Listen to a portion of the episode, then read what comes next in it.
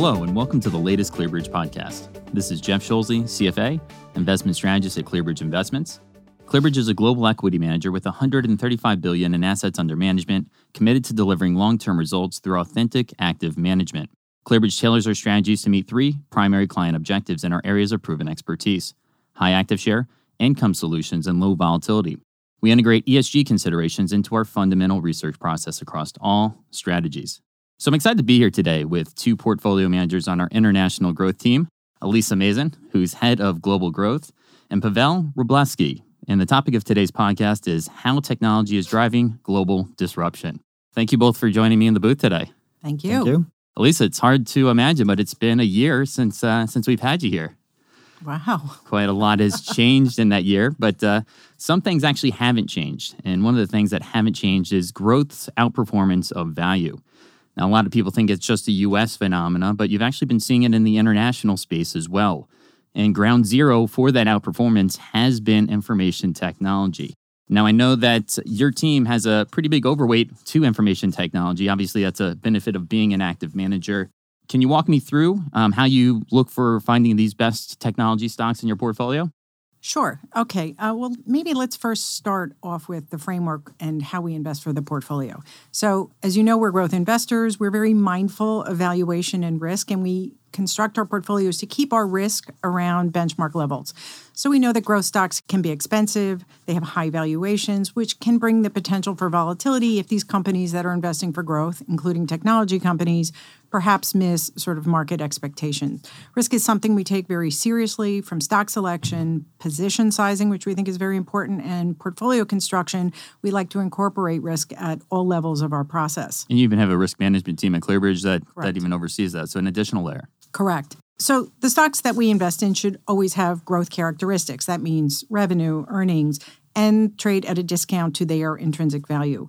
So we invest in high quality uh, growth stocks. We build portfolios through a systematic bottom up fundamental process.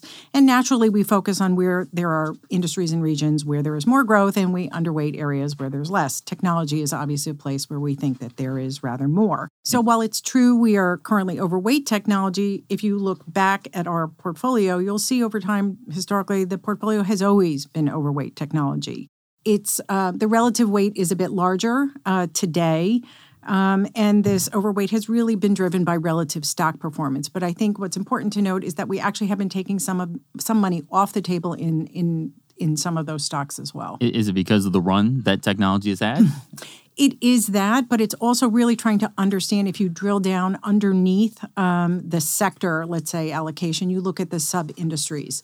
So within that, there are different levels of risk in each of those different industries. You have um, internet, you have semiconductors, which is more cyclical, and software. Semis are is- more, more, more risky, obviously. Correct. So where we've been taking actually some money off the table has been in the semiconductor space, which we consider to be cyclical and we consider to be rather toppy. So we have been taking some money off the table, but if you look at the portfolio today, where it's allocated or relatively overweight is in software and very diversified am- among different types of businesses. So we think these are good long-term compounders. They have very different end market uh, demand drivers, um, and we feel very comfortable with where our technology stocks are today. Great. Yeah, I think software obviously is an area where you, you found perf- outperformance in the U.S. space as well. And I, you think about secular growth themes, you know, themes that are going to go on for 10, 20, 30 years. Uh, I think software is, is going to be one of those areas that, that you find that. Absolutely. Um, so I know that you look at uh, the growth buckets and uh, you, you differentiate companies based on their, their profiles, and you have three different growth buckets in the portfolio.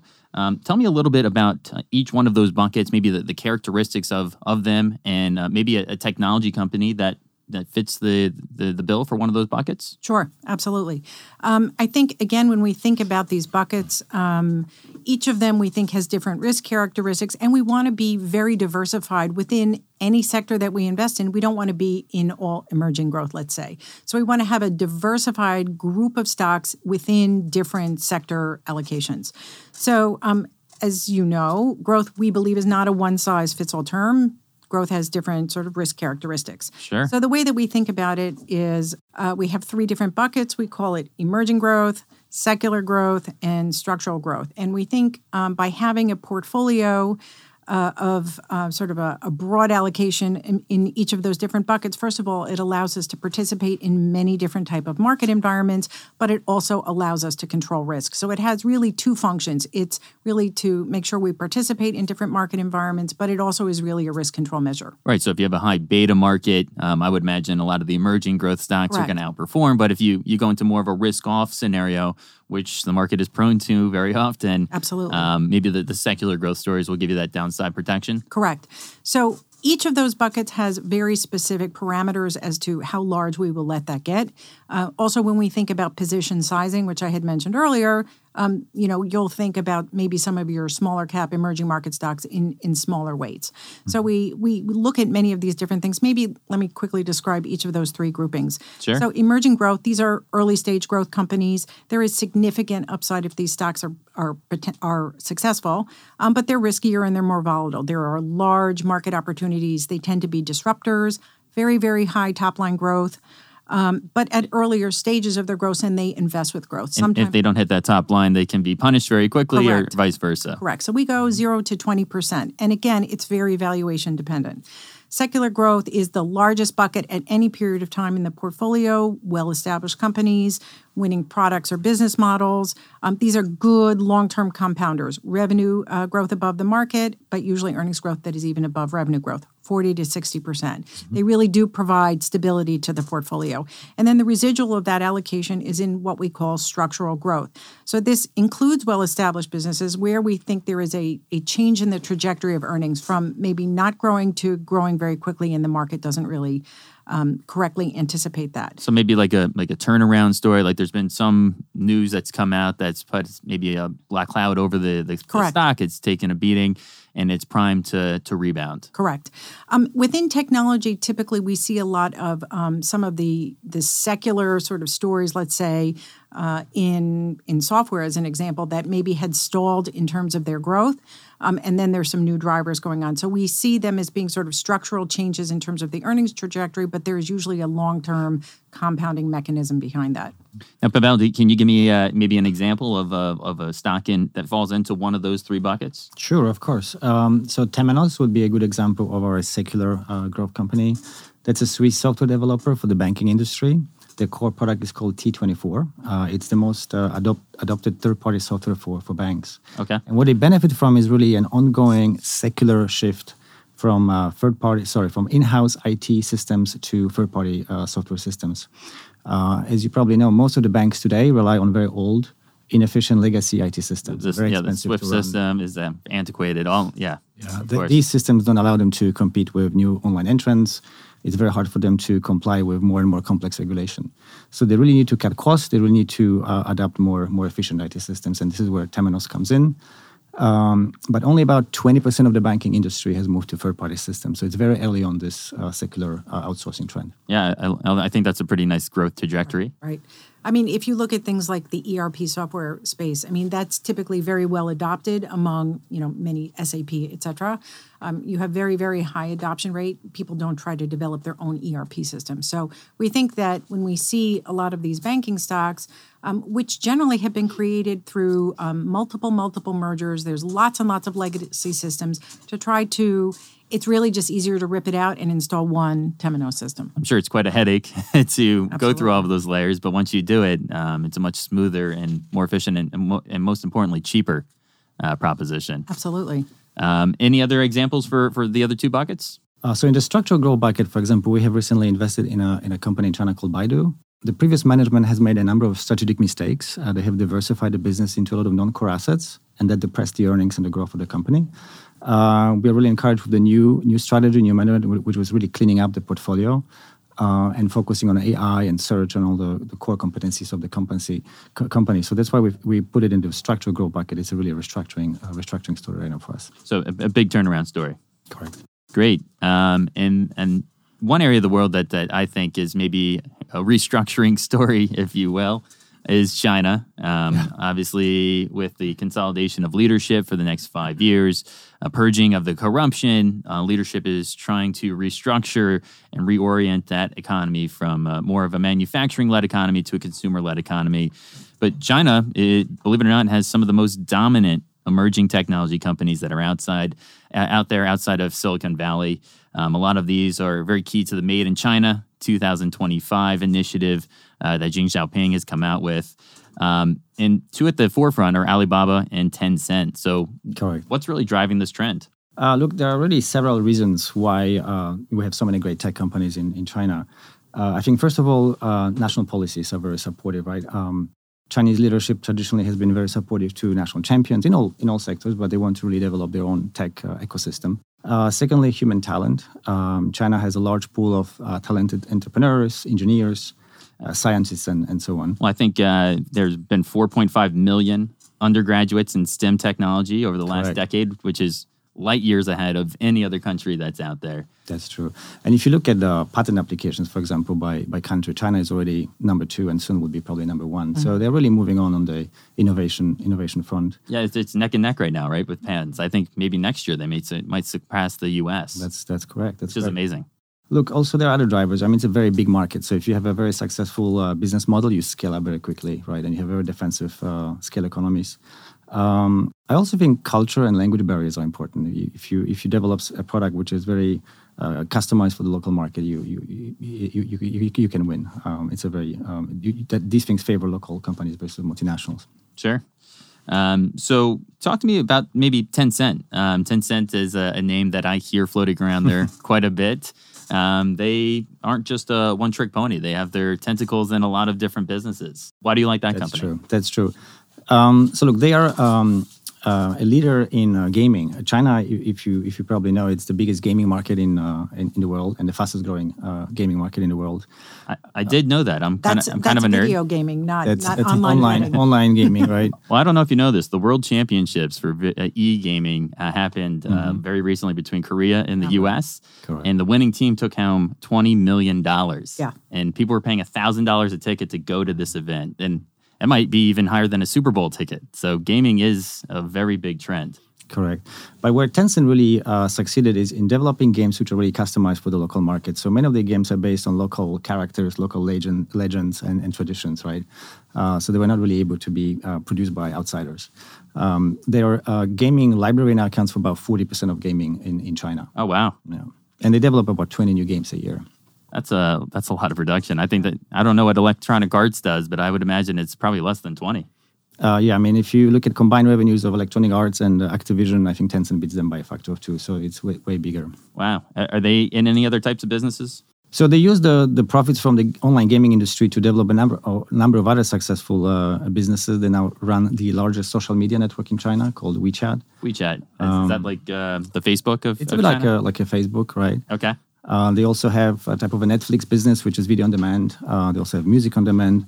Um, many other ventures where they are very early in, in monetizing them. So we think there's a huge room for, for growth for them. It seems like Tencent is just FANG under one company, if you think about it. It it really is. It takes um, a lot of different types of businesses that we've seen and puts them together in different places. Same thing with Alibaba. Um, there's a lot of different businesses within there, and some of them are at much earlier stages of their growth. So they usually have a, a cash cow that they sort of take and, and redeploy into new places, which eventually will continue to keep the earnings and the top line growth growing. Similar to Amazon. Correct. Yeah, and, and isn't uh, Alibaba like the, the Amazon of China? Essentially, don't they ship a lot of goods and services? I would say it's even better because their market share in uh, domestic e-commerce is larger. They have something like 70% market share in China, whereas Amazon in here has about 30% market share. So they're much more dominant. That's amazing. Right. And uh, earlier on in the growth phase as well, right? The online penetration is still growing. Smartphone penetration is still growing. Chinese are shopping on their smartphones, as you, as you know. Well, they didn't have to go through the brick and mortar phase that That's we did right. here in the U.S., right? I mean, that really did allow them to be very successful very early. There really wasn't a well established retail sort of environment. So it really allowed them to kind of leapfrog uh, that very, very quickly. Right. And they're also expanding into other regions. They now have some leading e-commerce platforms in some Asian countries. Uh, they're also expanding into cloud computing, into uh, cloud storage. They have a fantastic uh, online uh, services business called, called Alipay. So again, it's uh, it's a very diversified conglomerate right now. well, cloud storage, I know that's uh, a big moneymaker for the Microsofts and the Amazons of the world. So um, I would imagine in the not too distant future, once uh, Alibaba goes a little bit more international, that they're going to be bumping up against one another. Well, really, um, what you're seeing with China is China is requiring domestic uh, companies to actually host their products in the domestic cloud. Okay. So it's not. So there is almost a natural sort of runway for them to actually drive business for a very long period of time. Well, also, if you think about what the long term objectives of this leadership is, one belt, one road. Correct. There's a whole host of countries and economies that uh, these two leaders will be able to, to delve into over the next 10 to 20 years. Um, so I know we've talked about a couple of the, the bigger, well known names that are out there.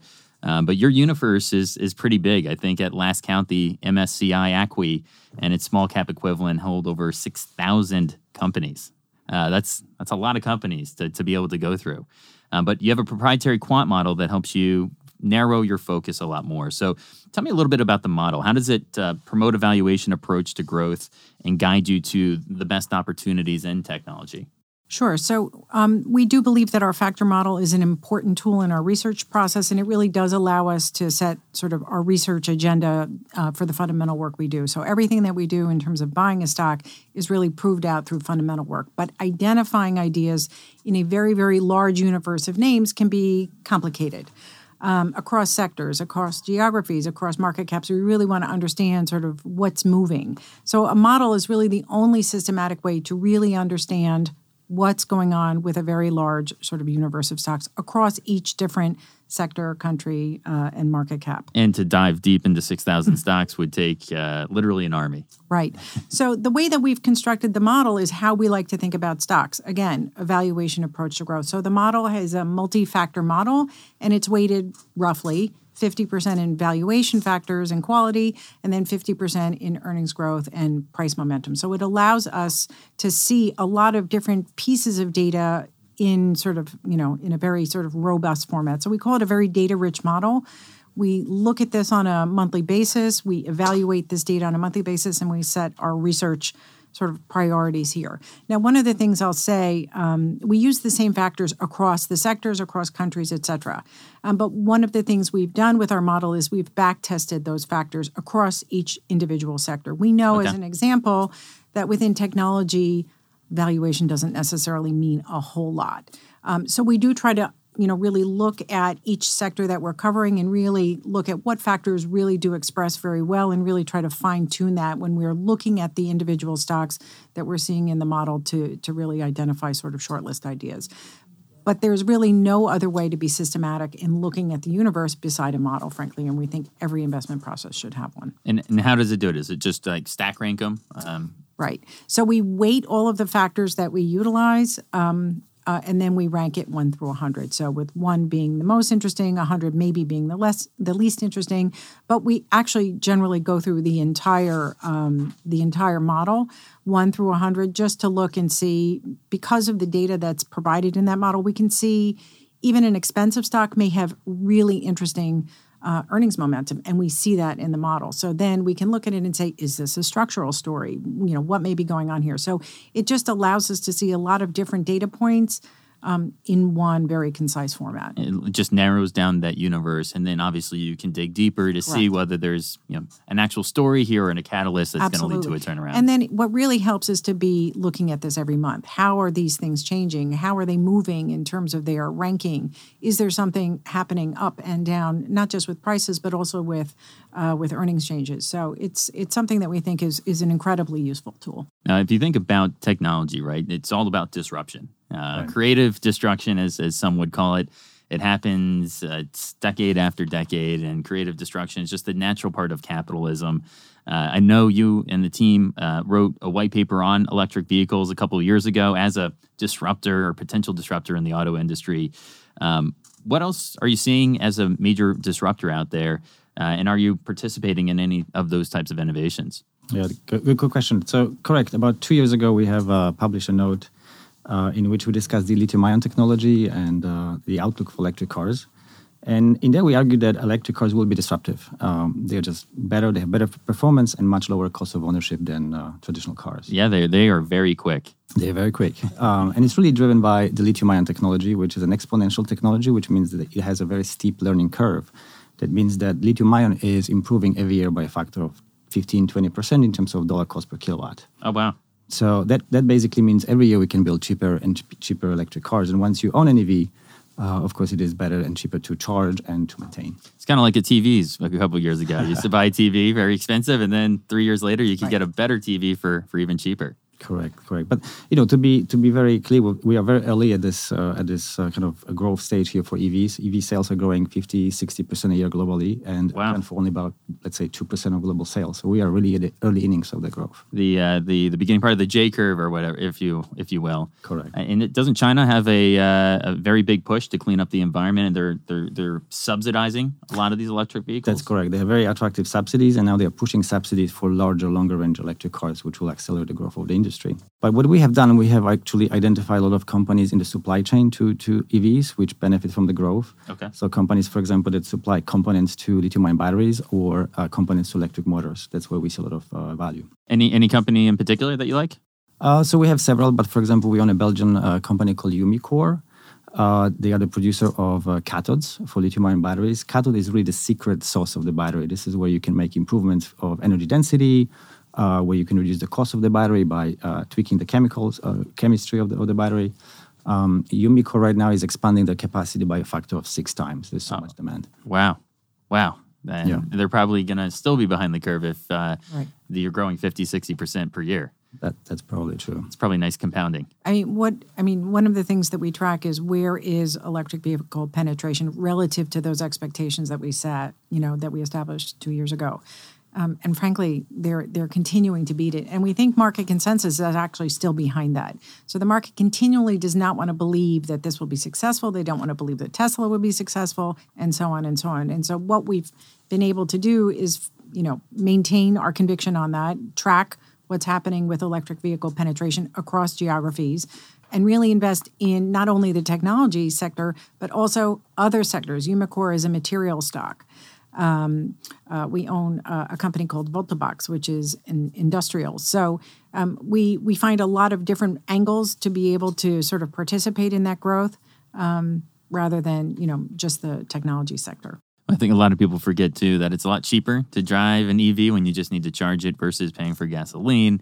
There's virtually no maintenance because you don't have many moving parts. So, uh, and last That's but not right. least, I think the stigma of an electric vehicle being not cool has been erased with with Tesla. They've really kind of changed the the perception, at least uh, from the U.S. consumer standpoint. Correct. And the other uh, benefit of EVs, which is uh, emerging now as we have more data, is that they last very long. I mean, because of few moving parts, the EV can last 300, 400,000 miles, so way longer than an ICE car. So if you think of fleets and how they think about the economics of operating a fleet, they will be shifting to EVs, we, we, we believe. Yeah, if you could get twice as much mileage out of a vehicle, it's obviously going to be a lot cheaper. Or, or four or five times. I mean, it's it's sort of, you know, it really changes how you think about – the automotive industry, you know, many, many, many things sort of follow on from that. I mean, even even the energy space. I mean, when you think that gasoline consumption is really driven by cars, yeah, about half of it, yeah, it's um, it's something to really consider.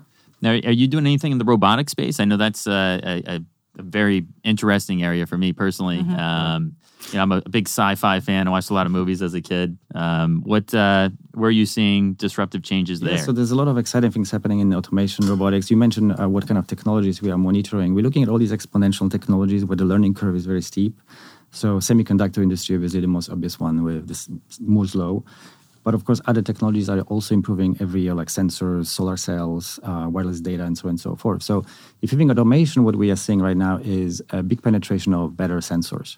Sensors are very cheap. They can be combined with better computing power, uh, with more sophisticated uh, vision algorithms, and you, you make robots really smart. They can see people around them, and they are, for example, safer to work with, with people. So what it means, we are seeing more um, applications for robots. They can work in the med- medical industry, logistics industry, uh, and that drives growth for many companies in the in the supply chain. Yeah, a lot of people are nervous about robots taking over, but if you look at the countries that have adopted robotics, uh, China, uh, Japan, China, uh, Korea, um, you don't see a lot of unemployment there. Robotics just make them a little bit more productive. Well, I think a lot of that really stemmed from sort of the demographic issue that you see in many of those countries, right? I mean, robots really were invented in Japan to really deal with an aggressively aging population and sort of a lack of, of, of sort of basic help. So, you know, the robot really functioned as as as a helper. As a as a need. Correct. At the end of the day. Correct, right, right. Well, I know um, a lot of these technology stocks, um, they, they have high growth, right? So obviously you want to be in front of that, but they, they do have a lot of risk if you, you think about it as well, volatility. Um, how do you manage risk in the sector of, of IT? And also tell me a little bit about your sell discipline that, that mm. offers support here. Great question. So we think of risk uh, all the time, um, and we control risk on a, on a number of levels, really. Uh, on a stock level, portfolio level, we also have corporate uh, risk oversight, as you as you talked before. Uh, on a stock level, of course, we have a valuation approach to growth, uh, which means we avoid investing in overvalued companies. We tend to focus on companies with very strong fundamentals, um, low balance sheet debt, uh, low operating gearing, companies that, in our view, typically would do better in a, in a recession. Mm-hmm. Uh, we also set target prices for every company we have, and we react when share prices move up by trimming or, or, or selling. Now, is, is, if the, the information changes, though, that, that price could change as well, though, correct? That's right. So every company has a very company-specific investment thesis, and if the milestones do work in, in, in favor as we expected, then we might upgrade the target price and keep the stock for, for longer. Okay. On a portfolio portfolio level, we are very careful about position sizes to to adjust the position size of a company to, to kind of the risk profile of the company. And uh, as Lisa discussed, we run a very diversified portfolio by sectors, by regions, and also by the buckets of growth. Right. So the more riskier companies in the emerging growth bucket will be typically uh, smaller in size. The other thing that we think about um, when we think about sector allocations, et cetera, and not just in technology, is when we look at those over and underweights, we, we don't make a decision to say we we think we know that this is a great sector and so we're going to be there. I mean, everything is very built bottom up. But one of the things we look at is something called factor risk. So factor risk is something that it's a risk that you can't predict. Can you predict which way a currency is going? Can you predict which way a country is going to go? It's very difficult to do it. We don't actually think we're very good at that. We do think we're good stock pickers. Mm-hmm. So that's what we want to express in the portfolio all the time. So how do we measure that? We measure that through factor risk and factor risk versus the stock picking risk. So we want to see stock picking risk within our total risk budget to be at least two thirds or more of the total risk. So if we are very overweight technology or healthcare, et cetera, we look at how big is is is that really going through our factor risk budget? Is it too high because we have too much exposure in this particular area? If it is, we will look at that and we will bring that back down. Um, I think uh, what's interesting to note about where our factor risk is today and where it's trended over the past years, is it's actually been coming down from let's call it about that 30% level to even lower. So today, even though we have some of these um, overweight in, in certain spaces, um, the factor risk is currently around 20% of the total risk budget. And I think a lot of portfolio managers they get, get into trouble when they think they have a portfolio of something and they have a factor risk that they just didn't see, and it's an outside risk, and it, it really runs against them. Correct. Uh, but based on the performance that uh, you have had, um, it looks like you're managing risk very well. But I get that's all the time that we have here today. Um, I really uh, appreciate you both being in the booth with me. And again, thank you all for, for listening. Hope you've been able to take a couple of uh, interesting tidbits away about the IT sector and its opportunity abroad. This is Jeff Schulze for CFA. Thank you very much for listening. Please note the following Past performance is no guarantee of future results. The opinions and views expressed in today's podcast are of the individual speakers as of June 7th, 2018 and may differ from other portfolio managers or the firm and are not intended to be a forecast of future events, a guarantee of future results, or investment advice. Any statistics referenced have been obtained from sources believed to be reliable, but the accuracy and completeness of this information cannot be guaranteed. Neither ClearBridge Investments nor its information providers are responsible for any damages or losses arising from any use of this information.